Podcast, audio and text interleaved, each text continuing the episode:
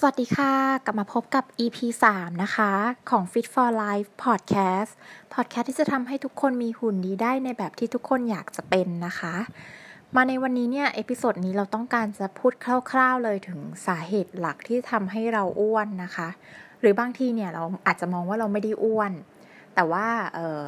จุดจุดนี้เราอาจจะยังไม่พึงพอใจ เราก็จะมาดูกันว่าสาเหตุหลักๆ คืออะไรนะคะ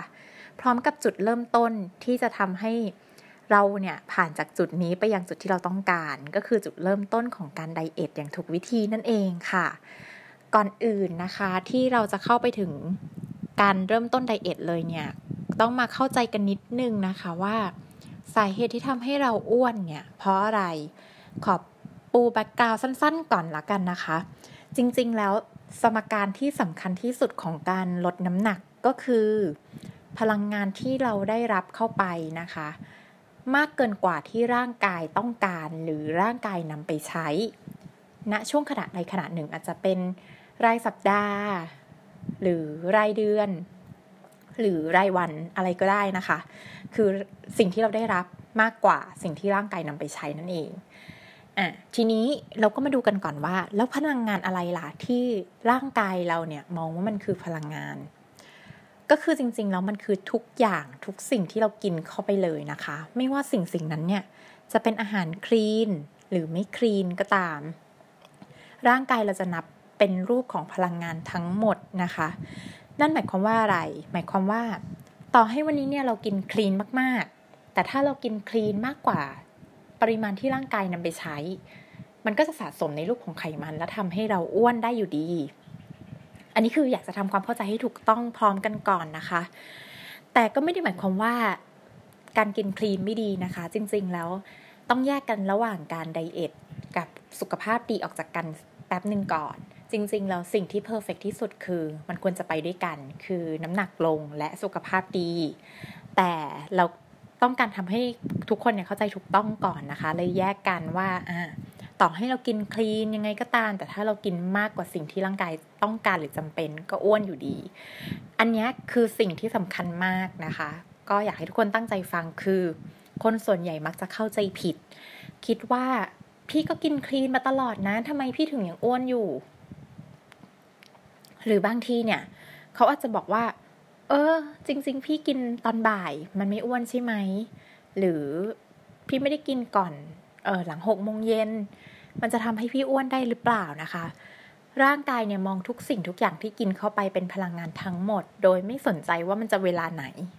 ไม่ว่าจะกินหลังหกโมงเย็นก่อนหกโมงเย็นตอนเช้าตอนสายตอนบ่าย มันคือพลังงานรวมในหนึ่งวัน เมื่อเทียบกับสิ่งที่ร่างกายเอาไปใช้ เพราะฉะนั้นเนี่ยตอบโจทย์ไหมคะว่าการกินข้าวหลังหกโมงเย็นทำให้อ้วนหรือเปล่า การกิน ขนมหวานตอนเช้าจะไม่อ้วนจริงไหม ก็คือคำตอบคือไม่จริงนะคะ คือไม่ว่าจะกินกี่โมง ร่างกายจะมองเป็นพลังงานทั้งหมด แล้วก็จะมองในภาพรวมด้วยในต่อวันต่อสัปดาห์ หรือต่อเดือนนะคะ อ่านี่คือการปรับความเข้าใจกันก่อนเนาะทีนี้ เราก็จะเริ่มเข้าสู่เนื้อหาแล้วว่าพอเราเข้าใจสาเหตุที่ทำให้เราอ้วนแล้ว ต่อมาคือจุดเริ่มต้นของการไดเอทอย่างถูกวิธี วันนี้น่าจะพูดคร่าวๆก่อนว่าก่อนอื่นเลยเนี่ย พอเราเริ่มไดเอทเราต้องเข้าใจตัวเองก่อน ว่าตอนนี้เรากำลังอยู่จุดจุดไหน นั่นคือขั้นตอนที่เรียกว่าการวิเคราะห์ตัวเองนั่นเองนะคะ ตอนนี้เนี่ยเป็นขั้นตอนอยากจะให้ทุกคนเริ่มลงมือทำกันแล้วนะคะ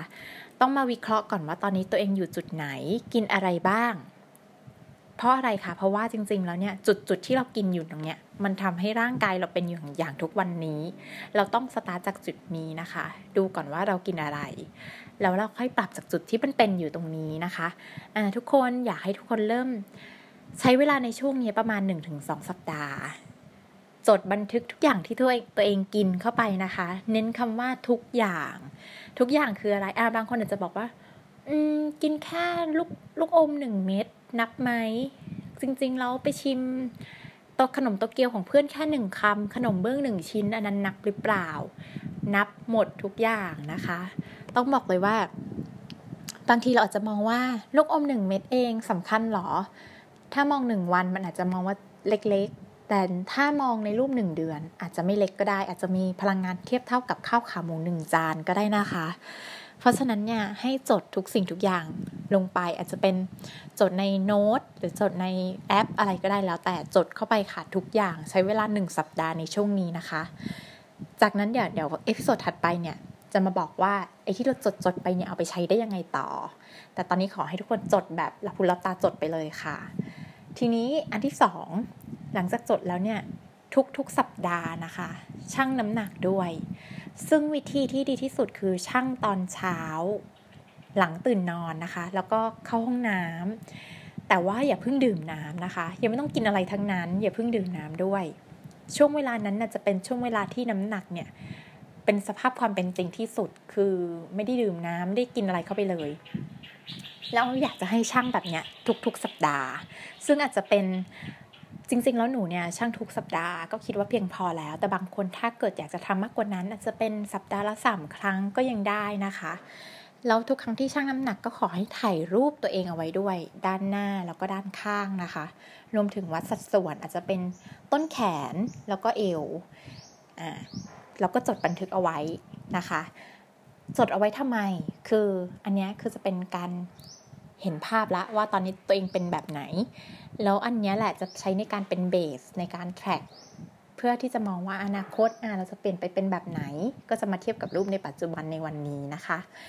ทีนี้ใน episode ถัดไปเนี่ย เดี๋ยวจะเริ่มบอกแล้วว่า how to ปรับจะบอกเริ่มบอกวิธีการปรับอาหารละ จากที่เราวิเคราะห์ตัวเองได้มาหมดแล้ว เดี๋ยวอีพิโซดหน้าเราจะเริ่มมาบอกนะคะว่า ปรับอาหารอย่างไร ให้เรายังมีความสุขกับการรับประทานอาหาร รวมทั้งน้ำหนักก็ยังลงอยู่ด้วยนะคะ ซึ่งวิธีการเนี้ยเมื่อเรามีความสุขแล้วเนี่ยมันจะทำให้เราไดเอท ได้อย่างยั่งยืนนะคะ โดยที่ทุกอย่างต้องเข้าสมการที่ว่าพลังงานพลังงานที่ได้รับ โดยภาพรวมนะช่วงเวลาใดเวลาหนึ่งจะต้องน้อยกว่าพลังงานที่ร่างกายใช้ไปนะคะติดตามกันตอนต่อไปได้เลยนะคะ ขอบคุณที่รับฟังกับ Fit for Life Podcast ค่ะ